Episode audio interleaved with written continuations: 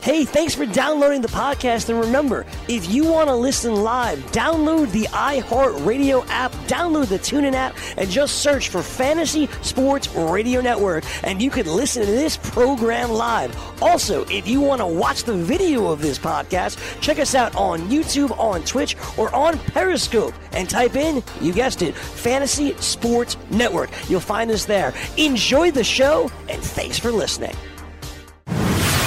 You're listening to the Fantasy Sports Radio Network. It's Scout Fantasy Sports. It is Scout Fantasy Sports here on a Tuesday evening. I am Adam Ronis. You can follow me on Twitter at Adam Ronis here until 8 p.m. Eastern, as we do each and every weekday on the Fantasy Sports Radio Network. Of course, you can always check out the show on demand in case you can't listen live. And you can find all my work, ScoutFantasySports.com. The Week 7 Fab Guide is up. We have the Week 7 Injury Report, Dr. Roto's Fantasy Funerals for Week 7, as well as his podcast. And, of course, you could ask questions on the message boards and forums anytime you want, and you'll get answers from myself, Dr. Roto, and Sean Child. So excellent stuff there. And also, the NBA begins today. 2 games on the slate tonight, and we are giving you a treat. NBA DFS free 7-day trial. Just go to scoutfantasysports.com. It's on the main page. Click on it. You'll try it for 7 days free. Trust me, last year it was fire. I mean, the optimizer was really good. And again, the key is, you know, do some research, figure out, okay, who are your 3 or 4 favorite plays of the day, put them in, hit optimize, see what it gives you. You could also just hit optimize and see the optimal lineup, but you might want to just differentiate it a little bit. So we'll have write-ups, and again, try it for 7 days. You'll see. Again, you're never guaranteed to win anything every day. There's going to be bumps in the road, but I can tell you this, that was very good last year, the optimizer. I was amazed. So test it out for yourself. You get it for 7 days free, ScoutFantasySports.com. Also, if you want to join either NFL DFS on Scout, NBA, or Seasonal, if you enter the promo code RONIS70, you'll get 70% off your first month. So nothing to lose there. You know, 70% off. You try it for 1 month, and you'll see. You'll see the work that we put in. You see the results, the rankings, the questions, the promptness that you get answers with on the message board. And you know, we put in a lot of work. Nothing is ever 100%. You know that. But we'll get it right more often than we get it wrong. And, again, try it for yourself.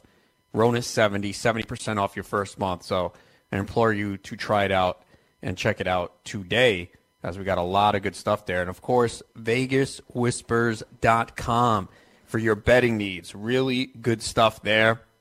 And they often give you a free pick of the day as well. The free pick yesterday was the over on the San Francisco-Green Bay game. I think it was 46, and obviously that went over pretty early. So if you were there and took advantage of that, you won some money, and they posted their baseball pick for the ALCS game tonight, which is going on right now.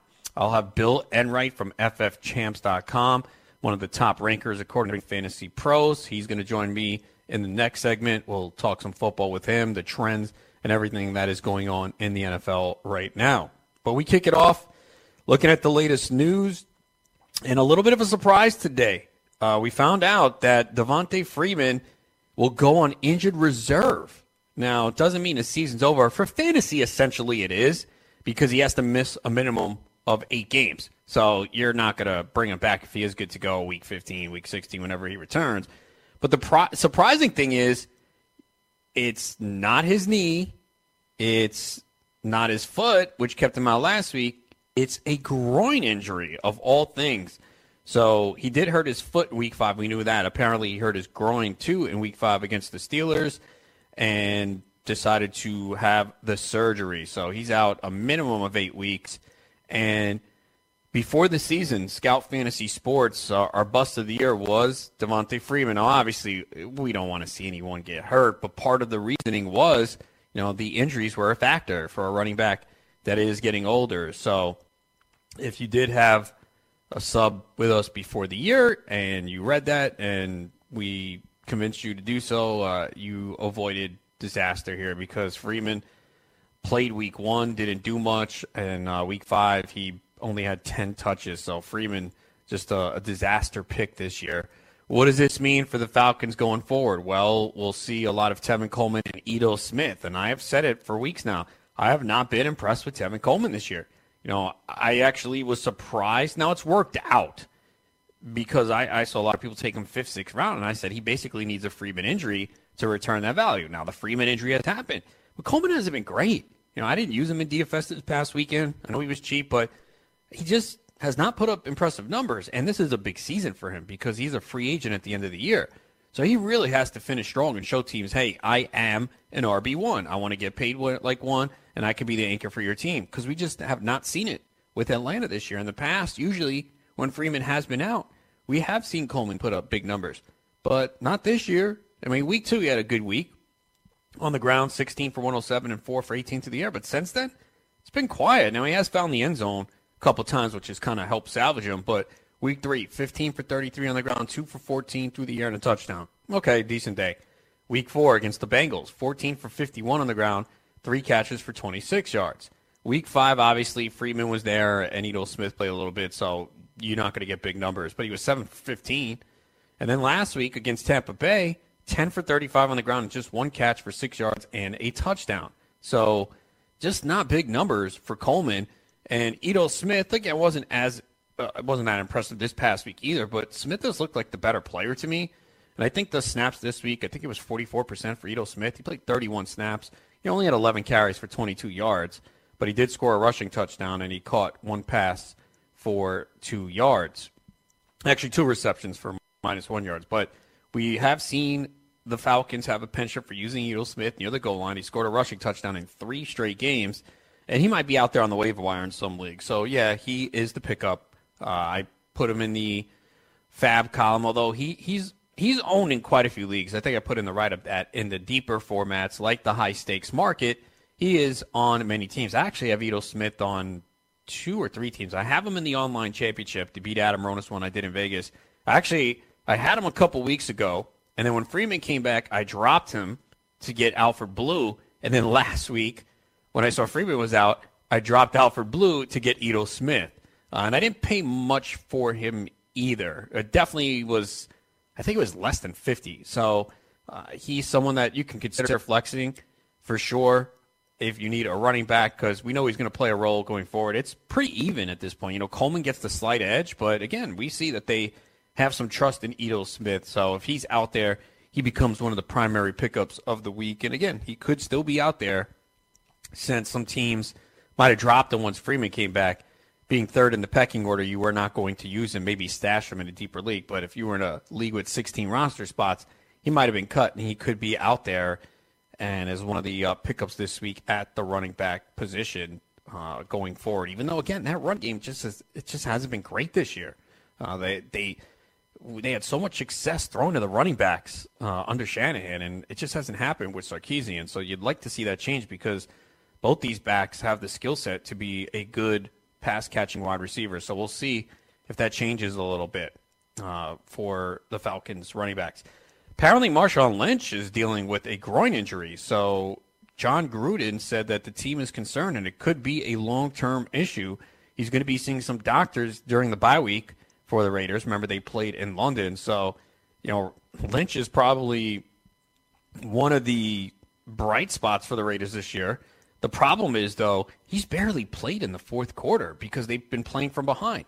And we know if they are facing a big deficit, he's not going to be on the field much because they prefer Jalen Richard to catch passes. I mean, Lynch does have 15 receptions on the season through 6 games, so it's not terrible, but when you're seeing less snaps, that's a problem. In the last 2 weeks, 21 snaps and then 30 against Seattle, and we have seen the yards go down. He had that big game against Cleveland where he had 130 rushing yards in week 4, and he scored a touchdown in each of the first 3 games, hasn't scored since then. So Doug Martin, obviously, will get more work, but he hasn't been that impressive. So Richard's the guy, too, that needs more work, and this looks like a team that's playing from behind. So Richard, especially in PPR formats, he has been game script dependent. But if Lynch does miss time, I think you could see Richard. And look, Richard has at least 6 receptions in 4 out of 6 games. So that's a real nice floor in a PPR format. Again, you don't feel comfortable starting him every week, but we have a lot of teams on bye coming up. 4 teams on bye beginning this week. The Raiders are one of them, so take that into account if you're looking for help this week. But, you know, this past week, you know, 7 catches, 48 yards is 11 points right there. The week before, 6 for 53. 11 points right there, 6 for 59. Week 3 against Miami. So you see, and he's reached double-digit points in PPR formats. Now, of course, you had the game against Denver in Week 2 where he only played 8 snaps. But, again, if Lynch needs to miss time, and from the reports it sounds like he does, that is going to boost a guy like Jalen Richard. Evan Ingram participated in practice today. Now, remember, he did have a couple of practice sessions last week, but the Giants played on Thursday night. There was an indication that he might return last week. It didn't happen. But if he's that close, you would think that he'll play this week. Now, the problem is that game is Monday night, Giants playing the Falcons. So hopefully we'll get a good idea by Friday whether he is going to play.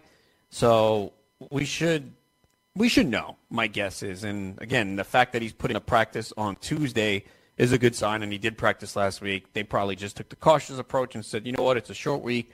Let's just wait.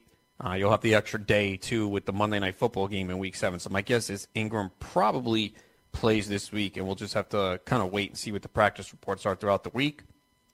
Greg Zuerlein is going to return to kick for the Rams this week. You know, he might be out there on the wire. I know a lot of people don't like to hold 2 kickers. I typically don't either unless it's, you know, one of the top guys and you have enough roster space.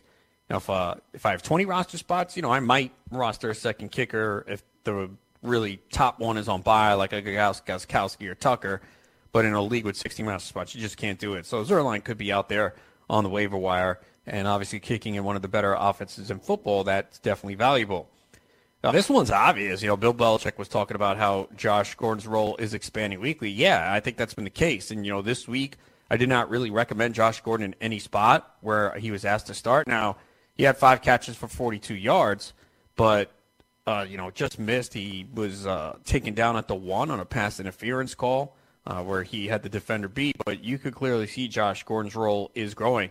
And this is a week that I would feel comfortable starting him. Just because he played so many snaps. You know, he played 18 snaps in Week 4, 18 in Week 5.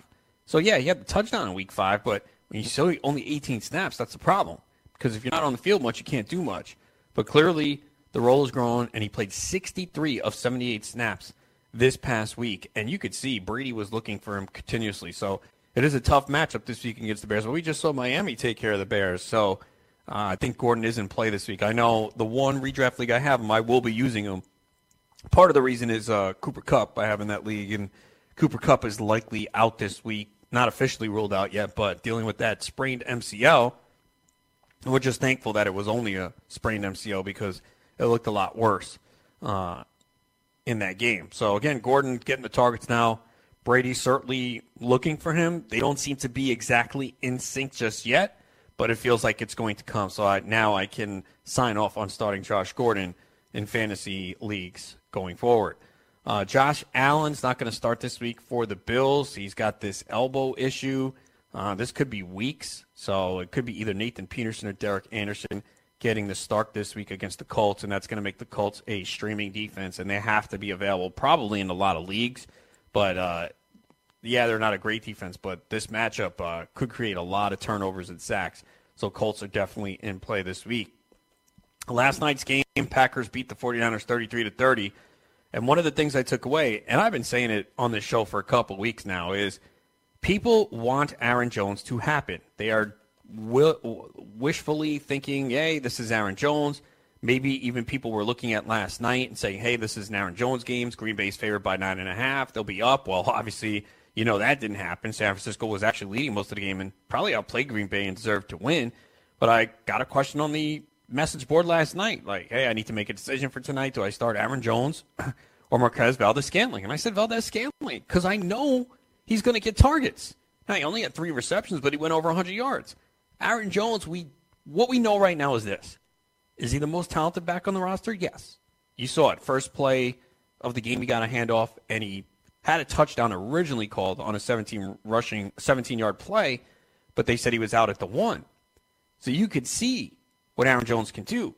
The problem, as I have been saying, it's clear Mike McCarthy still wants to play 3 running backs, and that is going to eat into Aaron Jones. Aaron Jones last night played 19 snaps. Okay, he played 22 the week before.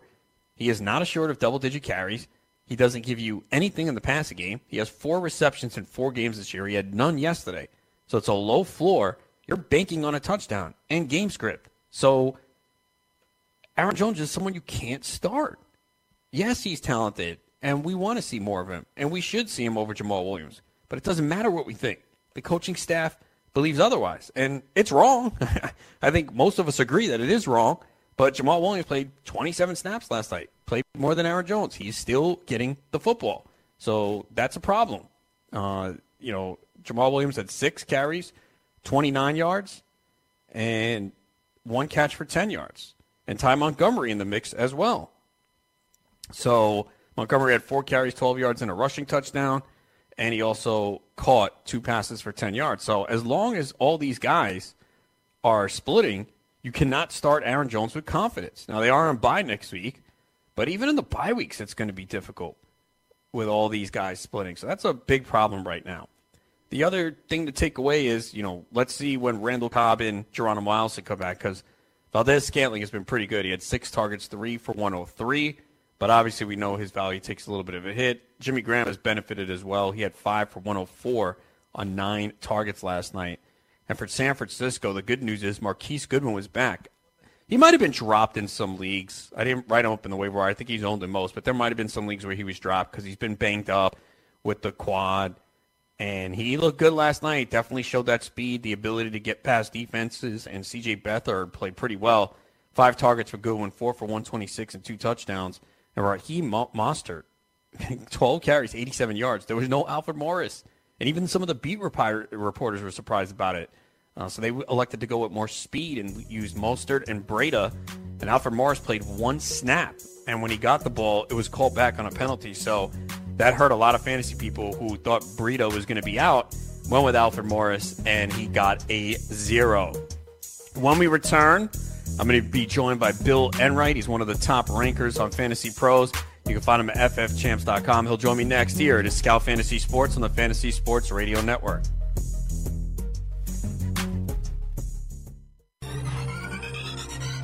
Did you know that you can listen to this show live on the award-winning Fantasy Sports Radio Network? Listen on the iHeartRadio app, the TuneIn Radio app, or download the Fantasy Sports Radio Network app. The Fantasy Sports Radio Network is the only totally free, 24/7, 365 Fantasy Sports Network of its kind without a subscription. Check out YouTube Live on the Fantasy Sports Network YouTube page and participate in the program in there, where you can ask questions, discuss the topics with other fantasy enthusiasts, or tell everyone that you disagree. Call into your favorite show and ask your question. The number is 844-84-FNTSY. That's 844-843-6879. The Fantasy Sports Radio Network, your free fantasy source 24 hours a day.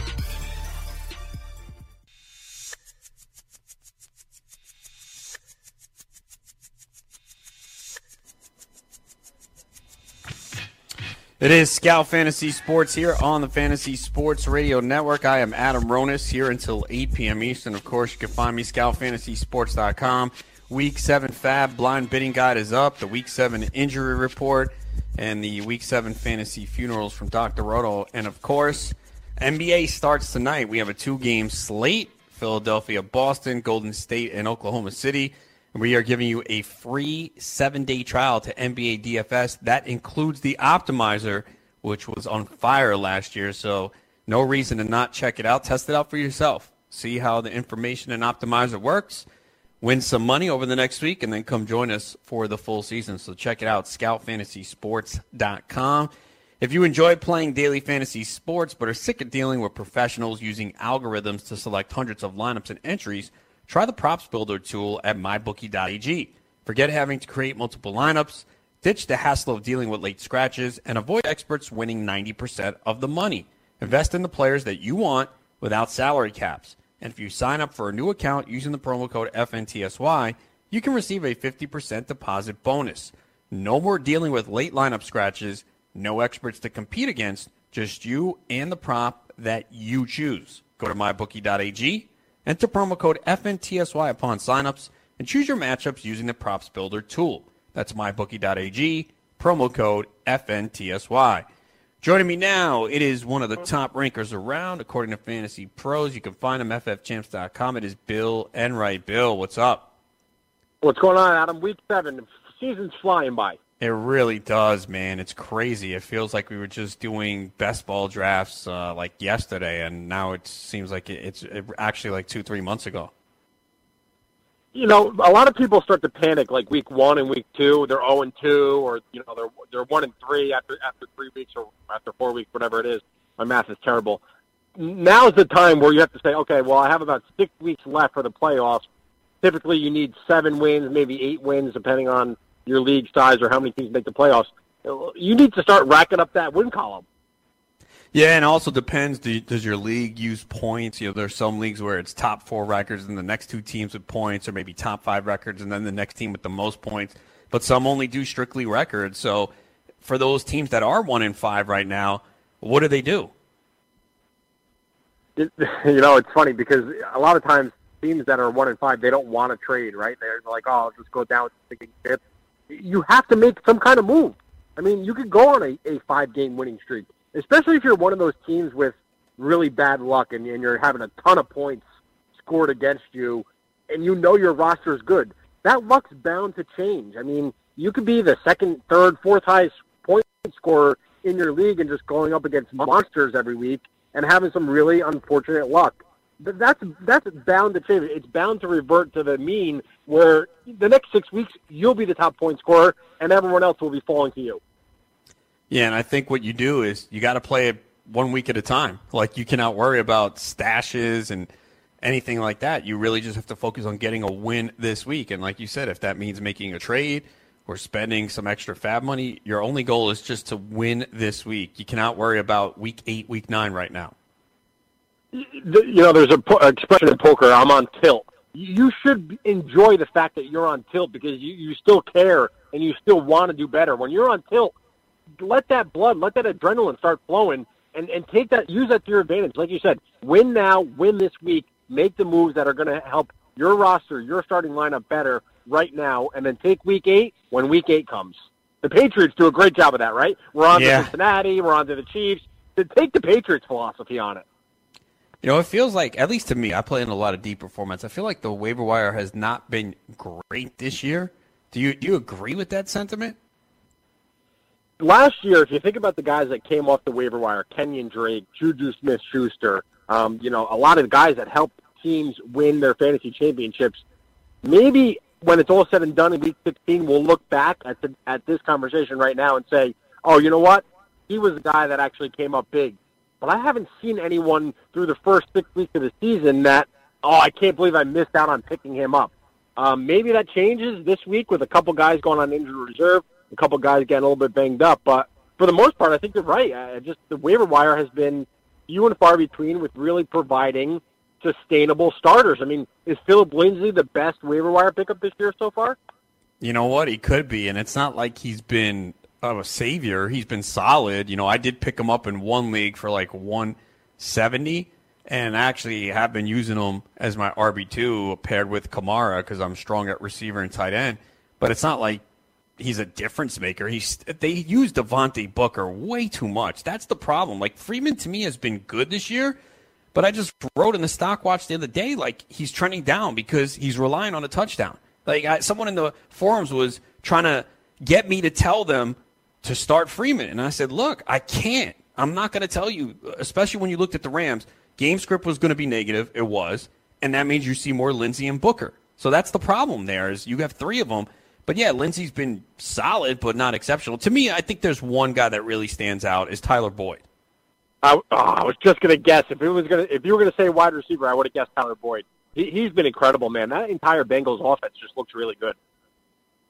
No, it does, for sure. That would be the one guy that stood out. For this week, he's still available in some leagues, and the price just went up with the news today with Devontae Freeman going on injured reserve. I do have Ito Smith in a couple leagues, including one of the online championships for the FFWC. But how do you see this backfield playing out? Because I have not been impressed with Tevin Coleman at all this year. All right, there's a lot here. Because, one, I'm a huge Tevin Coleman fan. Love this kid coming out of Indiana. took him in a lot of my dynasty leagues. Didn't care that Devontae Freeman was already in the backfield. I've been waiting for him to hit the free agent market and sign a big contract. Week one, Devontae Freeman goes down. Tevin Coleman truthers unite. We're all excited. He has a touchdown against the Eagles. Then, you know, Freeman's out a couple of weeks, and Ito Smith is eating into his workload.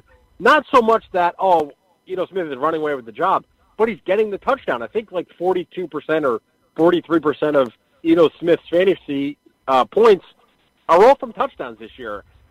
I think Tevin Coleman will remain the starter. Listen, we've seen this how this played out, right? Because Devontae Freeman's only played 2 games out of 5 so far, out of 6 so far this season. So we know what this backfield is going to look like.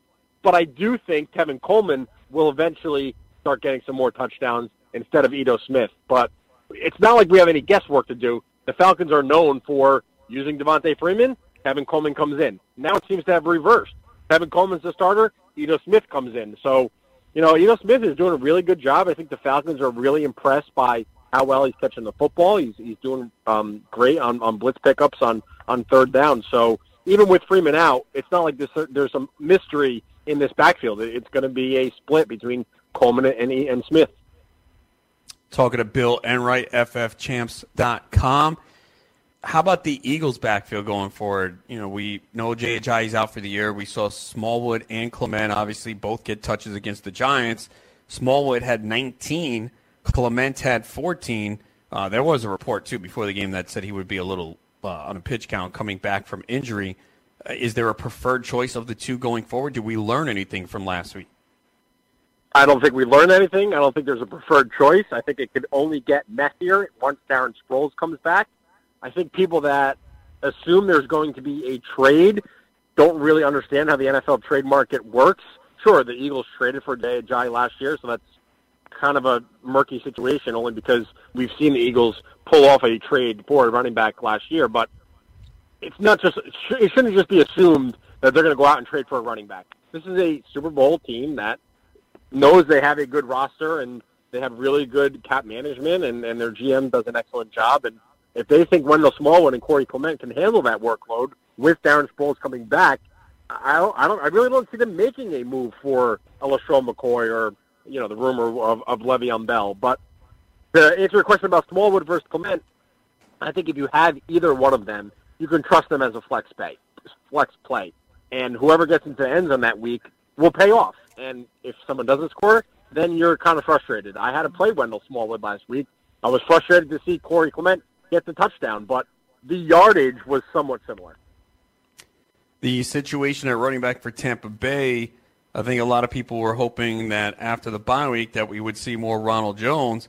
That did not happen. It was Peyton Barber who had one of his better games of the year, 13 carries for 82 yards and also 4 receptions for 24 yards. Ronald Jones somehow did catch 3 passes, though. I guess that shows how bad Atlanta is against pass-catching running backs, because we don't see Ronald Jones catch the ball. But only 1 carry on the ground. Is this Peyton Barber's job going forward? And is this just kind of fool's gold because it was Atlanta and we're not going to see these performances from Barber the rest of the way? Well, when you started the question, you said Tampa Bay's backfield, and the first thing that came to my head was just, ew, because it's just gross. I don't want Peyton Barber. I don't want Ronald Jones. I think Mike Evans is fine. I think, you know, their 2 tight ends are fine. DeSean Jackson is a quality wide receiver 3, but other than that, I don't want any part of that backfield, man. I just don't see them really sustaining any kind of solid rushing attack where I can't wait to put Peyton Barber back into my lineup. People got frustrated with him coming out of the bye or going into the bye, expecting Ronald Jones to come out as the starter, like you said. That didn't happen. So now we're just stuck with Peyton Barber, Ronald Jones, and I don't want either of them.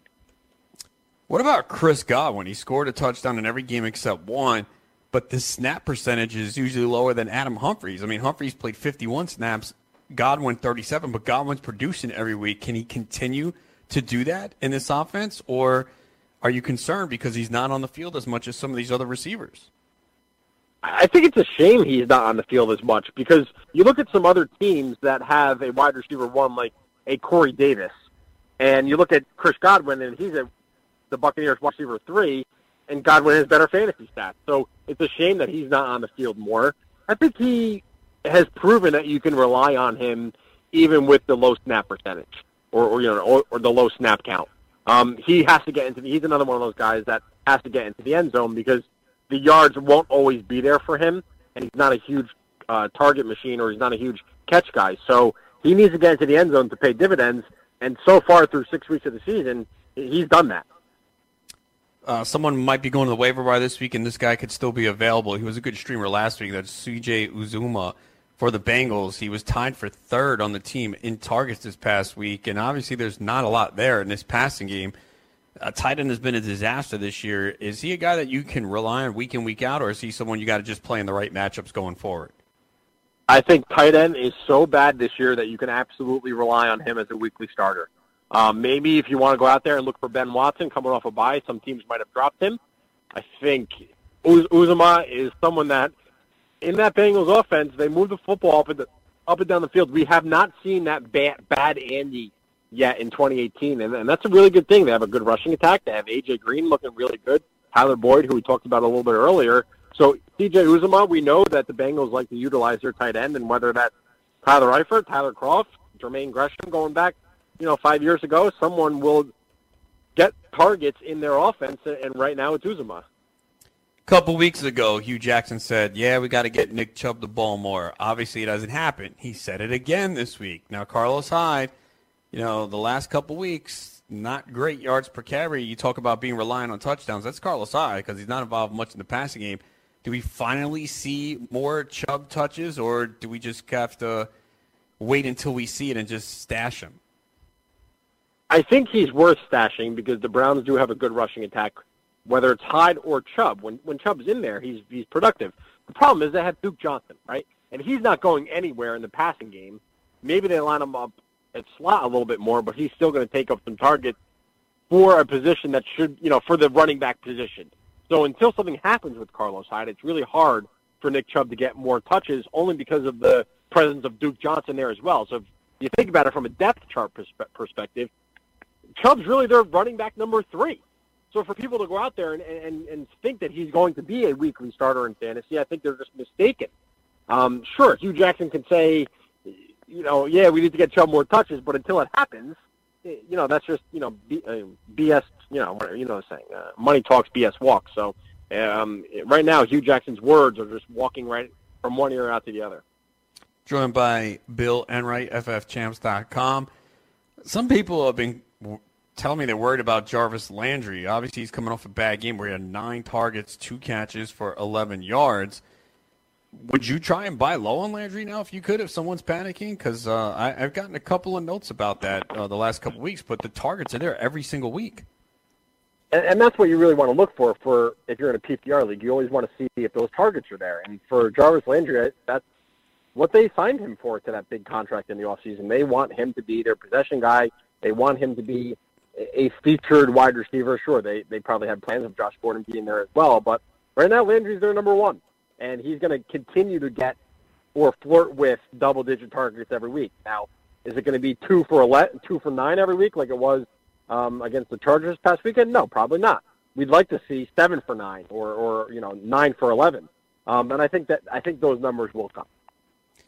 How about the Chargers? They've been so good in the run game. Melvin Gordon, Austin Eckler doing so much. Feels like it's hurting their receiver core. Keenan Allen's put up decent numbers. He only has 1 touchdown, but he did this last year. He had 1 touchdown through 8 games last year, and then obviously we know what he did in the second half. But the guys like Mike Williams, only 4 targets. Tyrell Williams had a big game. Is it just difficult to use anyone outside of Gordon, Allen, and maybe Eckler right now with the way this offense is going? I have Mike Williams on a couple of my rosters just as a bench stash. I will not pick up Tyrell Williams.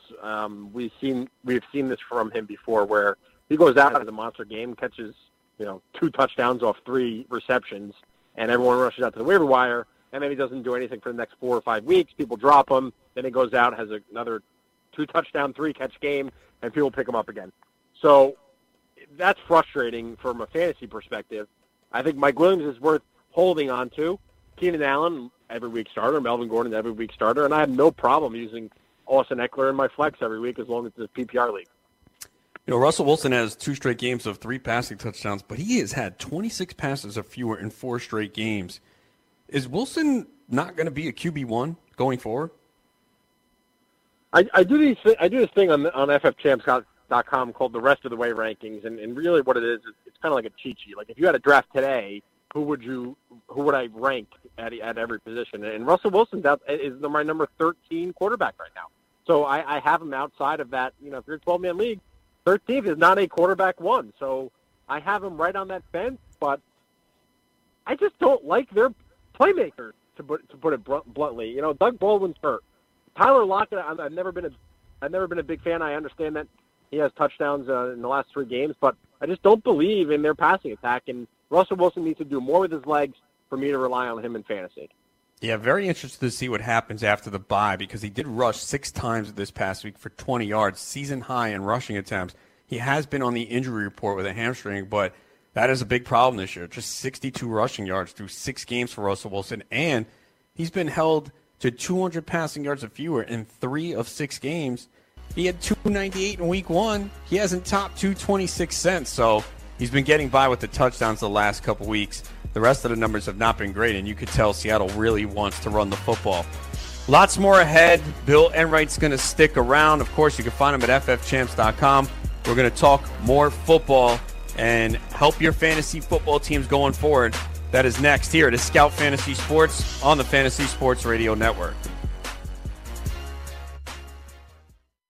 From the NFL to the NBA, DailyRoto.com is the place to win millions in daily fantasy. You can get the best DFS NFL coverage all season long for a price of $129.99, or dominate the entire daily fantasy sports realm with the Elite Package at $59.99 per month. If you use the promo code FNTSY, you get 10% off your Daily Roto Package. Go to DailyRoto.com, pick your NFL or Elite Package, enter promo code FNTSY, and you'll be on your way to becoming the next Daily Roto millionaire.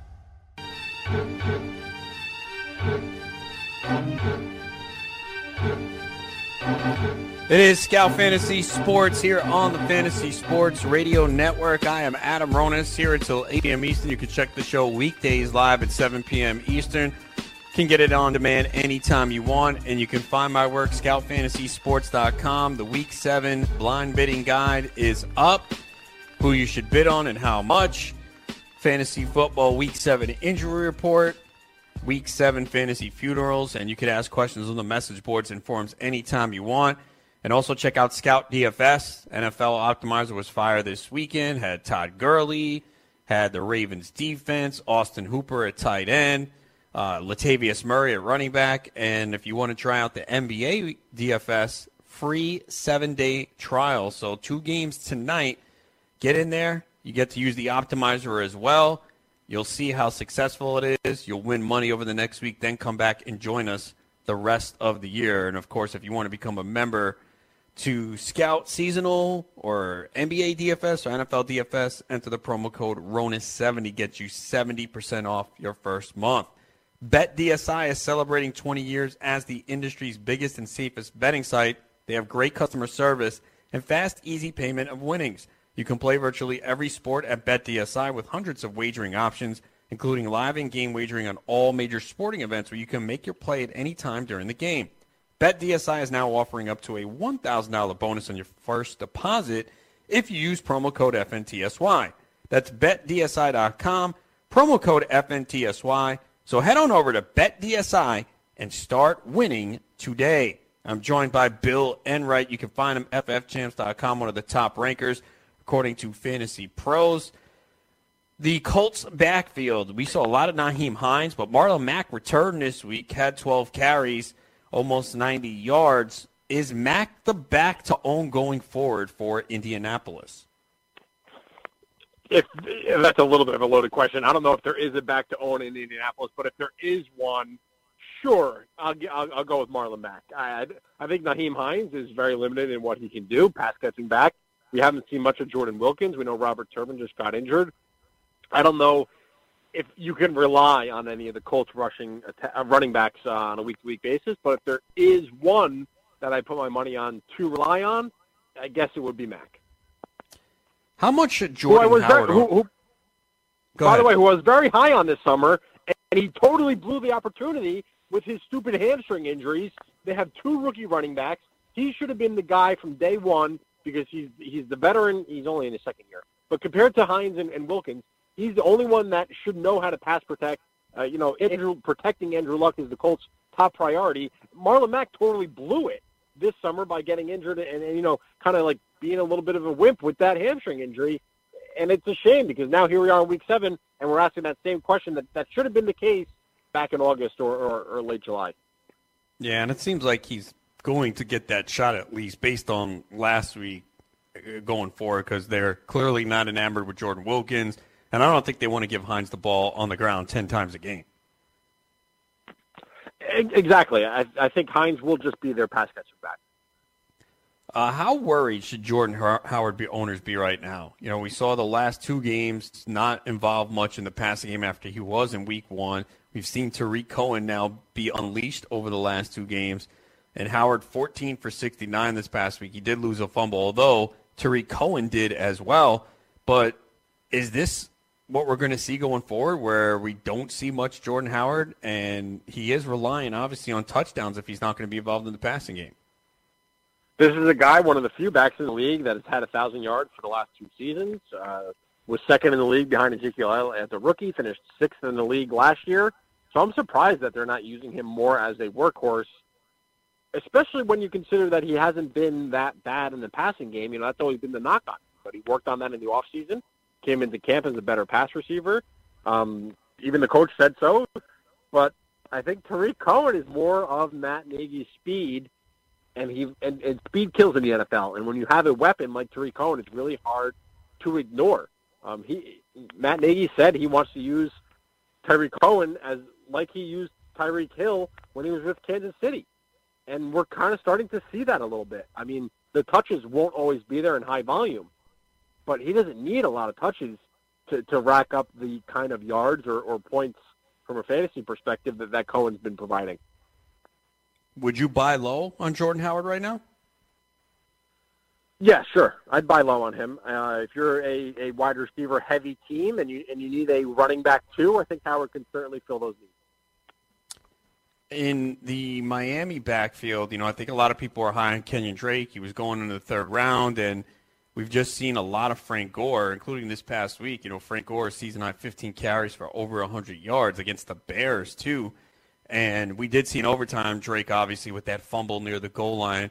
And you could see how distraught he was, even when they were winning. His head was down for quite a bit, but he did redeem himself. But is just this a split going forward, and you just have to deal with it as a Drake owner and hope that he can get it done in the passing game? I don't know what I'm more impressed by. The fact that Frank Gore is still getting it done at 34, 35 years old or whatever it is, or the fact that we saw what Kenyon Drake did last year and he's not getting – more opportunities this year, because both of them are baffling to me. The fact that Frank Gore put up 100 yards this week or against a really good Chicago Bear defense, sure, he needed some overtime to help him get that 100 yards, but I think it is a timeshare, and I think it's a committee, and I think the Miami Dolphins never really wanted to have Kenyon Drake be their bell cow back, and I think fantasy managers that didn't read those tea leaves this summer are now paying the price, because Drake was a 4th-round pick, and he's probably the most frustrating guy on your roster. Yeah, for sure. I was able to avoid him in my leagues. I agree. I just didn't have the confidence that he was going to be the back that gets all the touches, although I am surprised that we've seen this much Gore. Going into last week, Kenyon Drake led this team in targets. That's more of a knock on their receiving core. I mean, they really have nobody. And they're spreading it around way too much. They're spreading the ball around way too much. It's terrible. I mean, Danny Amendola was their big signing this offseason, him and Albert Wilson. Devontae Parker, I wouldn't be surprised if he got traded this week or maybe. Yeah, they've been talking about that. They've been talking. Trust me, he burned me last year, and I'm the type that I will forgive. I'll take my exes back. But I didn't do it with Devontae Parker, man. Because I bought into Parker last year because I saw in the preseason that he had changed his eating habits and conditioning. Like, they were saying that he would show up to practice and he wouldn't eat breakfast. So, to me, I looked at it and said, okay, this guy's got a lot of talent. It's his 3rd year in the league. Okay, now he's learning to take care of your body. Like, we take for granted. A lot of these guys get by on talent, and they're better than everyone at every level. When you get to the NFL, that's not the case. And I think sometimes these guys don't take care of their body enough. We assume, like, they're all in peak shape. Some of them don't work out enough. Some of them don't eat properly. Like, I think it was last year. Emmanuel Sanders, oh, I'm cutting out fast food. It took you this long to do it? I mean, I understand when you're younger you can burn it out, but, like, I think that's one of the things that makes it a little difficult, too, is we don't know how these guys treat their bodies off the field. What about, I don't want to get off the eating habit because I think that's a really good point, but what about when Jay Cutler said Devontae Parker was just a faster version of Alshon Jeffrey? Like, that Jay Cutler's opinion all of a sudden took his Devontae Parker's draft stock and completely skyrocketed. The second part, the eating habit, a lot of people knock Chip Kelly for the way he ran his offense in the NFL as the Eagles coach, but one thing that he did do that was really progressive was monitor everyone's dietary habits. He brought in a special nutritionist, dietitian, whatever you want to call it. He got rid of, Andy Reid was there, so they were having, like, fried chicken every day. Chip Kelly thought it was nonsense, came in, did a whole menu redesign for their cafeteria, and that helps athletes stay in better shape. It feeds their muscles. It's nutrients in your body that keeps you healthier. And NFL teams have more money than, some countries in the world. How does every NFL team not have a proper dietary person, nutritionist, whatever you want to call them, on staff giving individual meal plans for every single player? Listen, linemen are not going to have the same as a running back or a wide receiver, but it's not that hard to write up a personalized food regimen, just like you do for a weight training regimen. You can do the same thing for food, and I'm shocked that NFL teams don't do that. Yeah, for sure. And that's what kind of got me into Devontae Parker last year. Saw all these changes. I'm like, all right, this is the year. And obviously it didn't happen. Fortunately, this year I buried him in my rankings. I was basically saying, don't take him. I did like Kenny Stills, though, and that's been a disappointment. And I didn't have him in my lineups this past week. And it's just hard to start him now going forward. I mean, he had 2 targets this past week. He's been getting the volume the last couple of years. And now they're just spreading it out too much. And you saw Albert Wilson with the big game this week. So it is difficult to rely on any of the Miami receivers right now, right? Yeah, it's difficult to rely on the receivers. What about that quarterback situation? You think Brock's going to be their starter?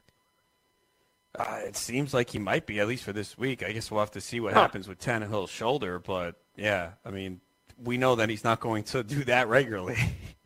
Like, Ryan Tannehill played one season of quarterback in college, and the Miami Dolphins drafted him 7th or 8th overall. I just don't understand. Like, that's one of the organizations in the NFL over the last 15 years or so that's why the Patriots are so dominant, because the absolute incompetence of the remaining AFC East opponents, it's laughable. It's really, really a joke. Yeah, it's easy to pick that division winner every year. We see changes across the rest of the NFL, but in that division, you just pencil in the Patriots until you see them actually lose and Tom Brady and Belichick gone. Then until then, you just keep putting them in as the AFC East winner every single year. Joined by Bill Enright. You can find him at FFChamps.com. I see a lot of people complaining about David Johnson this year, and yes, if you took him 2, 3, 4, he hasn't lived up to it. But he does have 6 touchdowns. He hasn't been catching enough passes. Is it as bad as people make it seem, or is it just because the expectation of where he was drafted is that's why so many people are down on him? Well, let's look at this from a wider scope, right? He was the number 1 consensus overall pick last year, and he got injured in the first half. That was the worst return on investment in fantasy football history, right? He barely played a full game, and he was out for the rest of the year. This year, he's a top 3 pick. He's up there in the top 5 for rushing touchdowns. He's consistently getting you 60 to 80 yards rushing the football. Yeah, you want to see his receiving numbers jump a little bit. So what? He's not the number 3 running back on the year, but he's still like number 11. And that's still a quality running back 1, especially if you're in a 12-team league. What more do people want other than the fact that you're using him as a weekly starter? He's on a terrible offense, with a head coach that probably should not be a head coach in the National Football League, and they're struggling with a rookie quarterback. This week, they have a Denver Broncos defense on Thursday Night Football that gave up back-to-back 200-yard rushers. I think it's only happened 4 times in NFL history. So this week on Thursday Night Football, if David Johnson doesn't break that century mark, then I'd start to be a little bit concerned, because then it's less about their opponent and more just, looking in the mirror. Yeah, there's definitely concern because of a couple of points you hit. Number 1, McCoy running this offense has been brutal. I mean, they just run David Johnson up the middle almost every time. It's so predictable, and they're still not getting him involved in the passing game enough. Can't they go back and watch 2 years ago and see when he had all those receptions? They kind of do the same thing. I mean, it's crazy that he has, you know, 2 receptions in each of the last 2 games, and they've been playing from behind. Like, get him the ball in the passing game. So that's been the biggest problem and the concern for David Johnson going forward, is they just need to get him the ball more in the passing game. But like you said, very good matchup this week at home Thursday night. He's got to have a big game. If he doesn't rush for 100 yards, it's going to be a problem. You said you did your rankings for the rest of the year. Very curious, where did you have Adam Thielen? Number 3. Who were the 2 receivers ahead of him? Antonio Brown and DeAndre Hopkins, yeah. And then I have Thielen, and then I have A.J. Green and Odell at 5, and then Julio at 6. Tyreek Hill at 7, and Devontae Adams at 8. So basically you're telling me Julio Jones is never scoring a touchdown this year? No, I'm sorry. I left out Michael Thomas. I think I have Michael. Move everyone back one. After so it's Michael Thomas, then A.J. Green. So that rounds out my top 5. So basically you're saying Julio Jones is not scoring a touchdown this year? You know, I think it's like 11 months since he scored a regular season touchdown. The last time he had a touchdown was in November last year. Regular season. Week 12 against Tampa. That was the last time he scored. But you know what, Adam? It doesn't matter, because if you're in a PPR league, 10 for 150 is still 25 points. Whether he has, I mean, the production's there. Like, yeah, there's a knock on him because he doesn't score a touchdown. But in the PPR format, he might as well. What's the difference between 880 and a touchdown, or what is that, 16 plus 6, 22, or 10 catches for 120 yards? It's still 22 points. Oh, no, I agree. That's how Julio gets it done. Yeah, no, he's been fine. I think people do. It's non-PPR, it matters more, for sure, because, you know, you're not getting the receptions. You got to know your scoring format. You know, that's why people have these. That's why we do a great job with our custom rankings. And there's a big difference of Julio in a non-PPR and a PPR. Absolutely. Christian McCaffrey's been pretty good, but we saw a game this week where just 8 carries, 20 yards, and 7 for 46. Was this just an aberration, or is McCaffrey going to be that RB1 in PPR formats going forward? I would like to say he's going to be that RB1 in PPR formats. Obviously, you want to see a little bit more touchdowns. That's always troublesome because Cam is such an animal near the goal line. But we're not seeing C.J. Anderson steal carries, so I think that's a positive sign for McCaffrey's, rest of the way value. I think he absolutely can be a running back one. And think about it, he was probably drafted in the 2nd round, so you probably have a really quality wide receiver one to go along with him. To help balance out those points on your roster. McCaffrey, he'll be a running back one the rest of the year. Top 12 for sure. Real quickly, does the Titans offense improve? Because it is putrid right now. It's brutal. It's terrible. You know, people want to start Corey Davis. I said this before. Chris Godwin has better fantasy production than Corey Davis. A team's number 3 wide receiver better than a team's number 1 wide receiver. I don't know if it's Mariota's fingers. He can't grip the football enough. Derrick Henry should be dropped at this point. Dion Lewis is almost at that point as well. They have no other receivers other than Corey Davis, Tywan Taylor, and Taywan Jones, and it's bad. It's bad. It really is, man. I'm so, like, a lot of sharp people I knew like Derrick Henry, and I didn't. I was trying to figure it out why, and I didn't expect it to be this bad. But, yeah, Derrick Henry, you can't even start him right now. It's been that bad. But Bill Enright, always good talking to you. You can find Bill at FFChamps.com. Bill, again, thanks for the time, and we will talk again soon. Absolutely, Adam. I had a blast. Thanks for having me. No problem. Again, check him out, Bill Enright, FFChamps.com, one of the top rankers according to Fantasy Pros, as is Scout Fantasy Sports. We are in the top 10. I think last week we were 8th for the season. So we've been getting the job done. You can find me, ScoutFantasySports.com. Enter the promo code RONIS70. It gets you 70% off your first month, whether you want to do NBA DFS, NFL DFS, all sports DFS, or you want to subscribe to the seasonal package where we answer your questions on the message boards and forums anytime you want. Also, check out NBA DFS, free 7-day trial, ScoutFantasySports.com. Check it out right now. I'll be back Wednesday, 7 p.m. Eastern, here on the Fantasy Sports Radio Network.